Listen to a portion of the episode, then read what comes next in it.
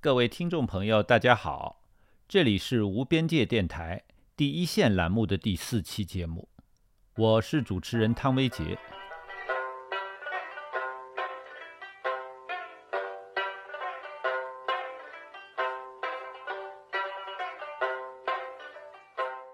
咱们上海啊，经过了整整两个月的高温酷暑，这也是上海自有气象记录一百多年来最热的一个夏天，终于。最近几天，渐渐显出了秋高气爽的天气。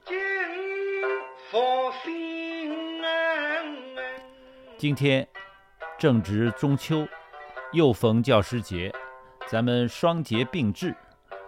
那么，我在这里祝各位听众朋友中秋佳节快乐，阖家幸福，光明圆满。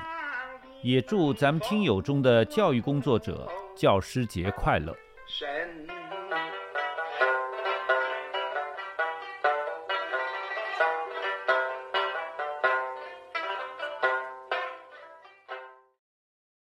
刚才大家听到的这段优美的唱段呢，是评弹大师蒋月泉、朱慧珍的《白蛇传》中的《赏中秋》选段。说到中秋节啊，咱们不妨来细数一下上海的传统民俗当中有哪些跟中秋相关。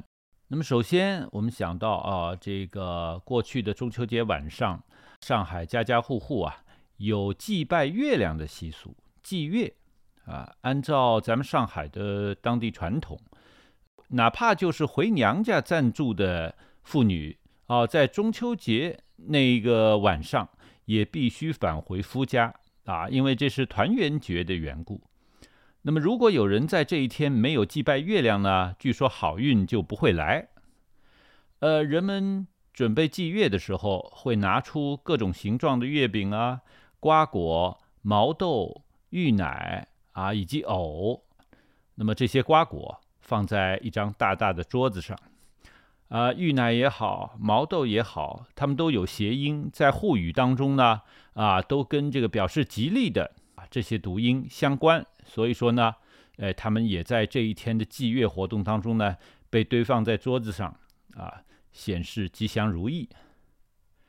祭月的时候，方向是很有讲究的。家中不管男女老少，都要对着月亮升起的方位，轮流向天上的明月祭拜。祭月的时候，先由女性家中女性手掌并拢合拜，然后再由男性逐一跪拜，默默许愿。不过个人的期望是不同的啊，比如老人希望阖家团圆，如同天上的圆月般美满。那读书人呢？指望早入禅宫，中秋折桂。姑娘家的愿望呢，当然是最好能像月中嫦娥般漂亮啊，以后能嫁个如意郎君啊。那么上海人在中秋这一天的吃食也是挺有讲究的，比如说啊，这一天桌上的荤菜当中一定要有鸭子。一方面啊，由于这个秋天呢，慢慢的气候就干燥起来。那么吃鸭子呢，对身体是很有益处的。此时正是鸭子肥美的时节，中秋前后吃鸭已经成了上海的传统风俗。而上海人尤其偏爱四种烹调鸭子的特色的做法，比如啊盐水鸭，啊又比如烤鸭，啊还有上海啊这个本地的浓油赤酱的酱鸭，还有呢啊这个做起来比较复杂的。鲜香美味的八宝鸭。八月十五桂花香，上海人喜欢在中秋节的时候买些桂花酒，啊，边吃月饼，啊，边喝两口。这个江南，大家喜欢是用桂花，将桂花做成食品，在呃制作当中啊，桂花能够增添香味儿啊，呃，往往呢，大家习惯用糖或者食盐啊浸渍桂花，那么可以长期保存。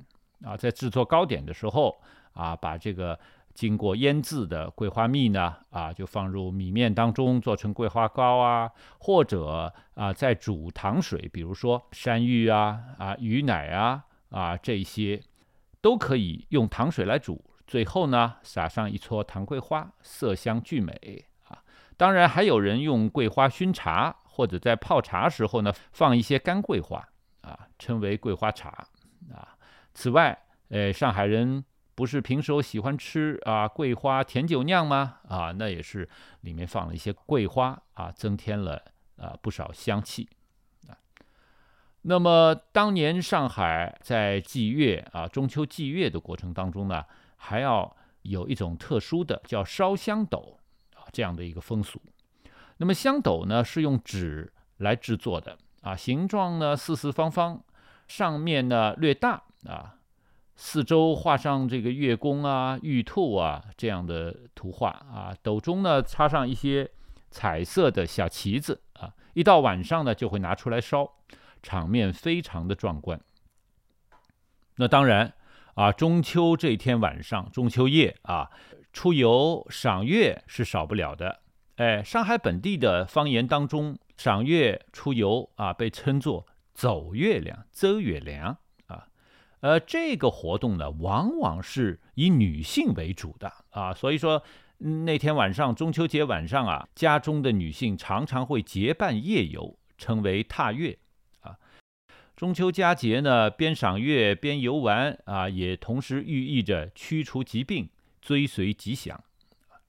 那么说到这个中秋赏月，或者说走月亮啊，上海过去啊，这个老城乡这一带，呃，最有名的赏月去处是小东门外的一个叫陆家石桥的地方啊。当然了，现在这个只有这个路路名还保存着，因为陆家石桥的水面呢，桥下的水面已经被填掉了啊，所以说桥也不再存在。那么当时啊，比如说晚清到民国初年啊，桥下面水中荡漾着皎月，这个月亮的倒影与天空中的皓月形成了美妙的对照。因此呢，中秋夜啊，游人如织，桥的上下啊，大家争相观赏那这一夜的明月，天上的和水中的月影。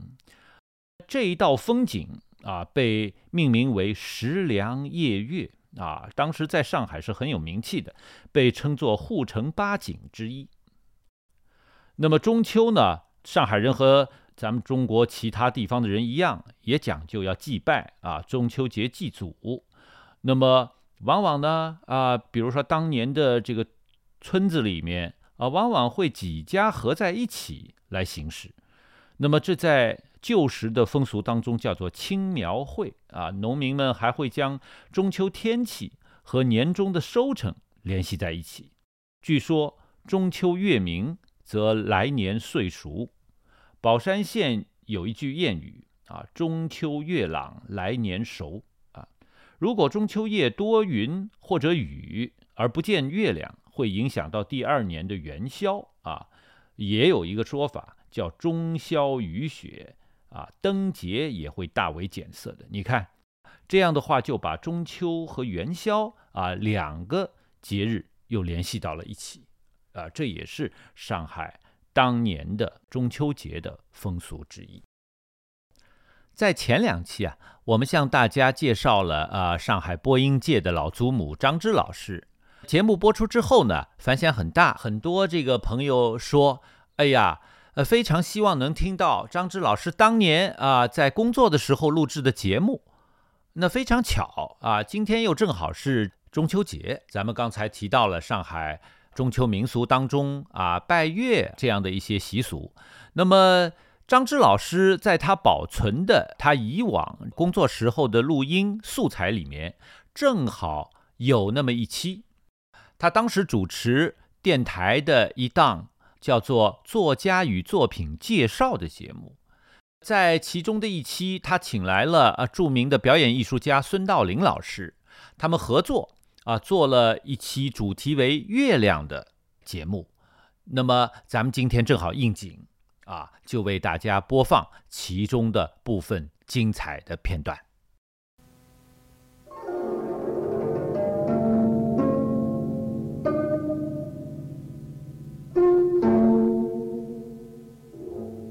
诗集锦，江山何处无月明？孝思时君写稿，孙道林朗诵，张芝播讲。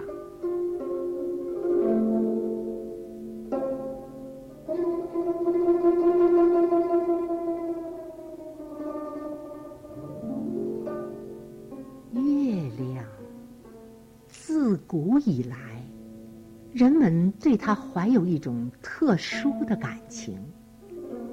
它唤起了人们无数动人的奇思遐想。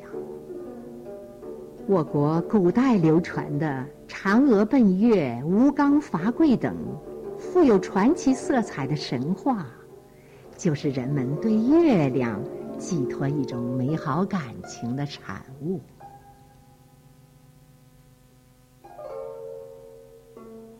月亮时圆时缺。形影变幻，更激起了古代文人墨客的缠绵情思，成了他们赋诗作词的丰富题材。思君如日月，回环昼夜生。我寄愁心与明月，随君直到夜郎西。他们凭借月亮以思亲言志寄情。一首首优美动人的诗篇，展示出无限广阔深邃的意境。有的成了千古传颂的名篇，历千年而不衰。唐代大诗人李白的五绝《静夜思》，就是一篇借月抒怀、寄托相思。为古今人们所广为传颂的名作。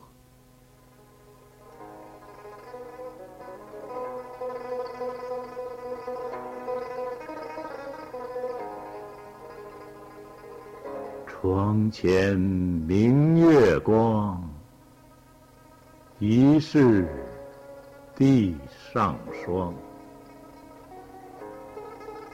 举头望明月。低头思故乡。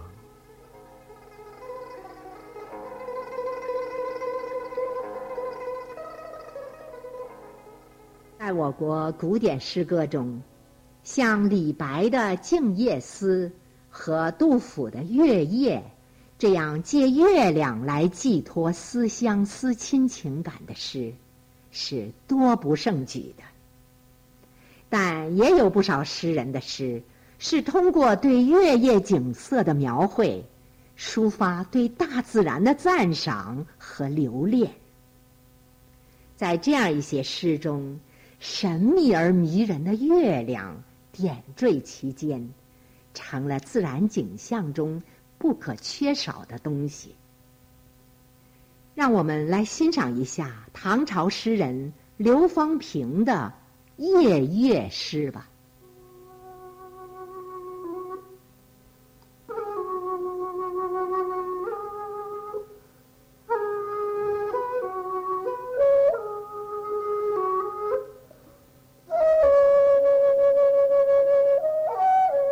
更深月色半人家，北斗阑干南斗斜。今夜偏知春气暖，重生心透绿窗纱。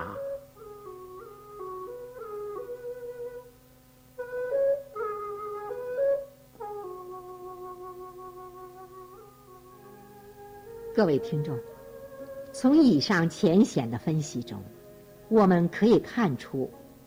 在古诗中，月亮可以用来寄托离乡思亲的愁绪，又可在写景诗中起突出的点缀作用。同时，在另一类诗中，月亮也往往被用来寄托诗人的抱负和志向。唐朝诗人孟郊的《洛桥晚望》。可以说是属于这一类的诗，它言在写景，而意在记志。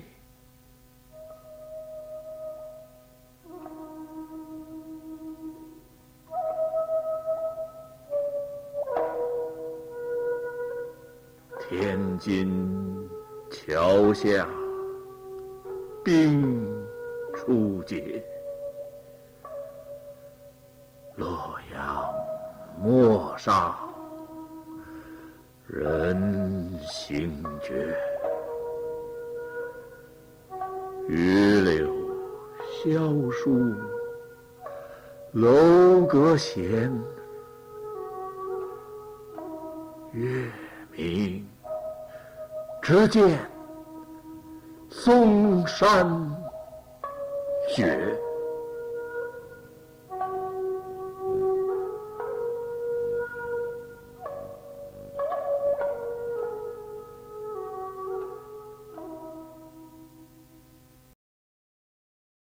听众朋友们，大家好，这里是无边界电台的第一线栏目。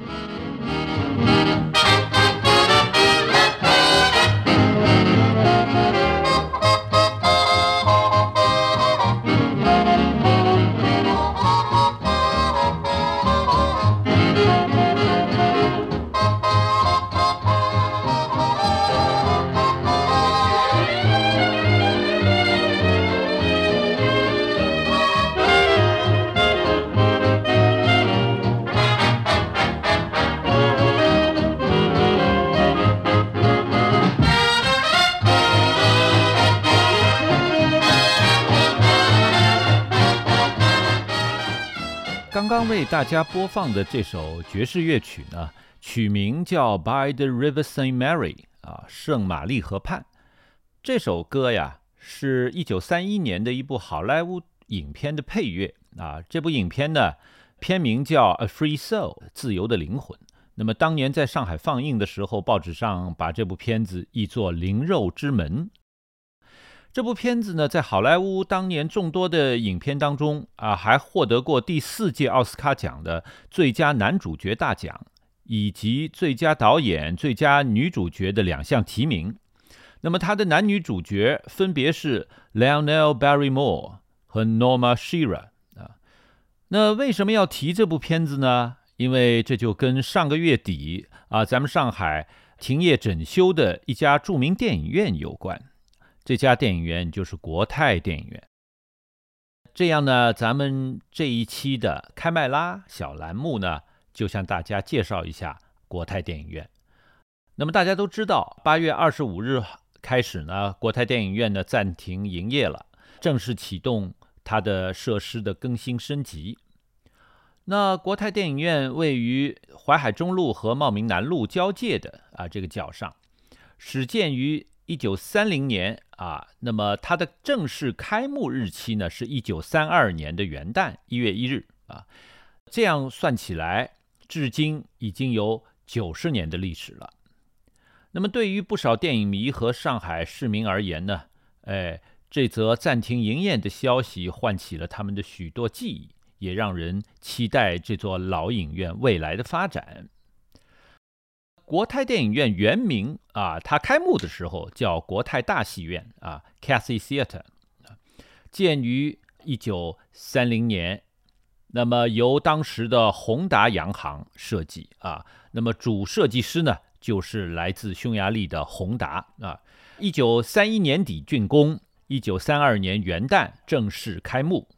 那么这座建筑呢是典型的 Art Deco 啊装饰艺术风格。钢筋混凝土结构，外墙呢主要做竖直线条的处理，长窗和深褐色的面砖相间隔，立面还用酱紫红色的泰山石啊，白浆嵌缝，立面中央呢为阶梯状的塔楼。那么它三二年元旦正式开幕首映的影片啊，就是咱们刚才提到的好莱坞的。这一部《A Free Soul》啊，灵肉之门。它开幕当天呢，在《申报》上登了一则开幕新闻，好比是一则软广告啊，称国泰大戏院呢富丽红装、精致舒适集现代科学之大成。呃，国泰电影院的设计呢，借鉴了二十世纪二十年代左右啊美国的电影宫的模式啊，推崇豪华奢侈。在它开幕之前啊，三一年的十二月二三十号，呃，他在上海的英文报纸《字林西报》啊，他刊登的预告当中说啊，放映大厅的啊墙面呢，使用的这个材质啊啊是一种吸音的材质啊，是可以使观众在观影的过程当中可以听台词啊、听音乐啊啊更清楚啊，说明当时已经用到了咱们现在说的高科技吧。那么这座电影院的诞生是和上海电影业的第一波的大繁荣息息相关的。我们在座的听众朋友一定想到，在之前咱们的开麦拉栏目当中介绍过啊，一八九七年的五月啊，一位美国人在上海理查饭店放映，连几天都座无虚席。那么这个被认为是电影和中国观众的第一次相遇。二十世纪的头十年呢，上海慢慢的开始有了自己的电影院啊，本土电影创作呢也开始发展。到了一九二五年左右呢，呃，上海自己的电影放映业，甚至是电影创作业啊，就是电影这个电影厂、电影公司，从二十世纪的二十年代的中期开始进入了一个井喷式的发展。国泰电影院的诞生就是基于这样的一个背景。那么今天呢，咱们回过头来去看这个国泰大戏院啊，当时开幕的这个广告，包括它这个开幕当天放映的这个《灵肉之门》（A Free Soul），这个广告上面有很多细节，提醒我们注意到啊，上海电影史的其中的那个物质的技术的很多层面的细节啊，譬如说啊，咱们来呃讲讲啊，比如说国泰电影院啊。它在当时开幕的时候是上海头轮电影院。呃，什么叫头轮这个概念呢？就是咱们现在听众朋友都知道，呃，电影院有院线，那么一部新电影上映呢，它可能是在这个院线当中的啊最高级的设施最好的这个电影院当中，那么这一批电影院就被称为头轮啊，所有的新片啊一开始总是在他们当中放映的。呃，国泰。从一开幕就是头轮电影院，呃，当然就是最所谓最高档的啊。新片的上映时间相对更早，票价当然也就更贵啊。在上世纪这个三十年代，啊，一个普通的上海工人的月薪很可能就是呃十块到二十块大洋左右啊，而一张国泰的电影票当时要卖到啊一块到两块钱，所以呢，在头轮电影院的一部电影啊，对。当时大部分的市民来说是很贵的啊，所以说普通市民一般不太会选择国泰或者比它稍晚建成的大光明这样的电影院去看电影，而是可能就就近啊，在自己家附近的二三轮电影院来看片子啊。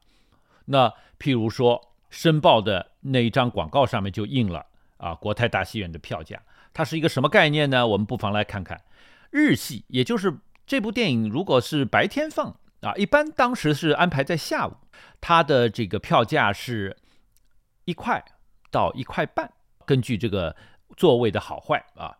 那么晚上呢更贵，也就是夜戏啊，那么是一块半到两块，那是相当贵的。如果你当时作为一个上海的工人阶层的啊这样的一员，你一个月的收入可能是二十元，一个最贵的一张。电影票，国泰的两块钱，那就占你月工资的月薪的十分之一了。国泰成为了上海电影文化当中啊，也是被反复引用的啊一个符号。为什么咱们这么说呢？就是国泰电影院在后来也经常出现在电影当中。我举一个例子啊，比如说四十年代桑湖导演的电影《不了情》。啊，你们去看这其中的男女主人公，他们有一场戏啊，就是去看电影。这一场当中，你就可以看到四十年代的中后期，就是抗战胜利以后，就是一九四七年前后，那么国泰电影院的外观是什么样的？那么你会发现，哎，一直到现在，国泰电影院还基本完好的保存了它当时实际上是从它建成之后的这样的一个建筑里面。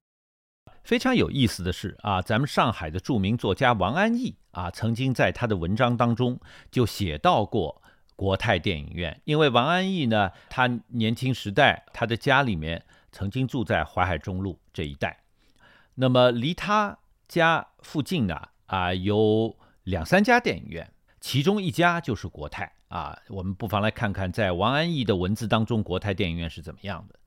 他是这样写的：国泰电影院在一九四九年以前是一家专放外国原版片的电影院，在那时它就有冷气设施，它有着华丽的门厅，大理石铺地，悬挂着电影明星的装了镜框的大照片。走过门厅，上两级台阶，便是用红丝绒穿在金属立架顶的铜球里拦起的检票口。检票口内还有一个厅，是栗色的打蜡地板，四周还有皮沙发。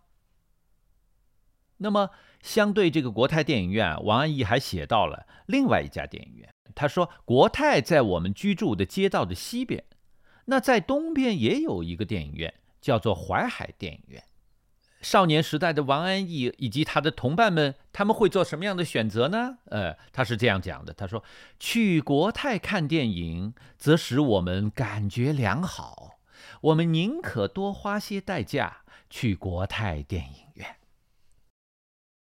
听众朋友们，大家好，这里是无边界电台的第一线栏目。那接下来我们为大家播报两条本市的啊文化讯息。呃，第一条，刘海粟美术馆策划推出的水墨新象，刘海粟美术馆馆藏当代水墨四人联展啊，已经于八月二十日对外展出。那么本次展览呢，聚焦上海当代水墨艺术的实践者季平、于启平、白英、倪卫四位艺术家的作品。以艺术家们的风格独具的视角和语言，展现上海当代水墨创作的多种可能，呈现了水墨艺术多元并存、探索深入、互动并进的发展新貌。那么这次展览呢，是从八月二十日到九月十五日，所以说呢，现在还有几天的时间。对当代水墨创作感兴趣的啊听众朋友们，可以抓紧时间去美刘海粟美术馆看展。九月三日至二十三日，上海当代艺术博物馆 （PSA） 在五楼举行特别文献展露台。那么，该展空间毗邻室外滨江露台，呃，将通过八十三件组作品和文献，回顾艺术家 Alice 陈在二零二零年至二零二二年间发起的非盈利艺术项目“露台计划”展览，以图文资料、记录影像以及小型实物文献，详细记录了该项目进行期间啊，包括爱丽丝陈在内共十一位艺术家的特定场域创作。那么非常有意思的是，在露台计划当中的艺术家里面。啊，有一位正好是啊，咱们这个无边界电台的主持人，那就是英怡老师。